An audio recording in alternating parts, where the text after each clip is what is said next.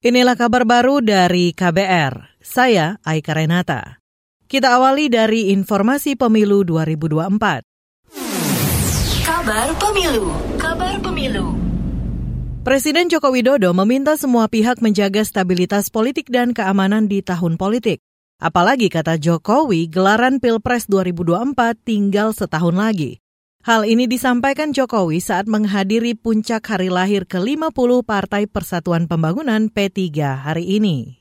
Saya hanya titip kita semuanya untuk tetap menjaga stabilitas politik, stabilitas keamanan. Karena ini untuk saat ini sangat penting dan sangat diperlukan sekali. Karena kita diancam oleh resiko-resiko kegentingan global yang sulit dihitung, yang sulit diprediksi, dan sulit dikalkulasi. Sangat sulit sekali.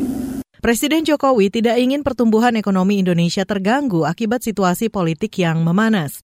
Kepala negara juga mewanti-wanti agar semua pihak menjaga stabilitas ekonomi di tanah air. Sebab jika stabilitas ekonomi terganggu, masyarakat menjadi pihak yang paling terdampak.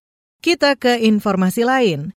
Pendaftaran Kartu Prakerja 2023 gelombang ke-48 dibuka pukul 19 malam ini.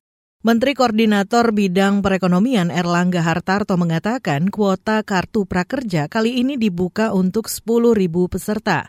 Hal itu disampaikan Erlangga dalam konferensi pers virtual pembukaan program Kartu Prakerja skema normal sore tadi. Calon peserta yang berusia antara 18 sampai 64 tahun mendaftar melalui www.prakerja.go.id secara mandiri tanpa diwakilkan, tanpa joki. Segera mendaftar, jangan lupa klik gabung gelombang untuk ikut seleksi.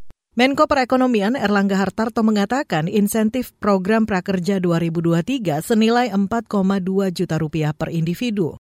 Rinciannya untuk biaya pelatihan sebesar 3,5 juta rupiah, biaya pengganti transportasi dan internet 600 ribu rupiah, serta insentif pengisian survei 100 ribu rupiah. Kita ke informasi olahraga dari ajang bulu tangkis. Langkah Indonesia terhenti di babak perempat final turnamen badminton Asia Beregu 2023. Indonesia kalah dari Korea dengan skor 1-3. Indonesia sempat membuka asa ketika Ciko Dwi Wardoyo menang di laga pembuka. Ciko menang dua set langsung melawan tunggal putra Korea Lee Yun Gyu. Namun di laga kedua, Putri Kusuma Wardani takluk dari tunggal putri Korea. Indonesia kembali takluk di laga ketiga usai ganda putra terbaik tanah air Fajar Alfian Rian Ardianto harus mengakui keunggulan lawan. Di laga keempat, ganda putri Apriani Rahayu Siti Fadia juga tidak bermain maksimal. Kekalahan Apri Fadia memastikan kekalahan Indonesia atas Korea di turnamen beregu ini. Demikian kabar baru dari KBR. Saya Aika Renata.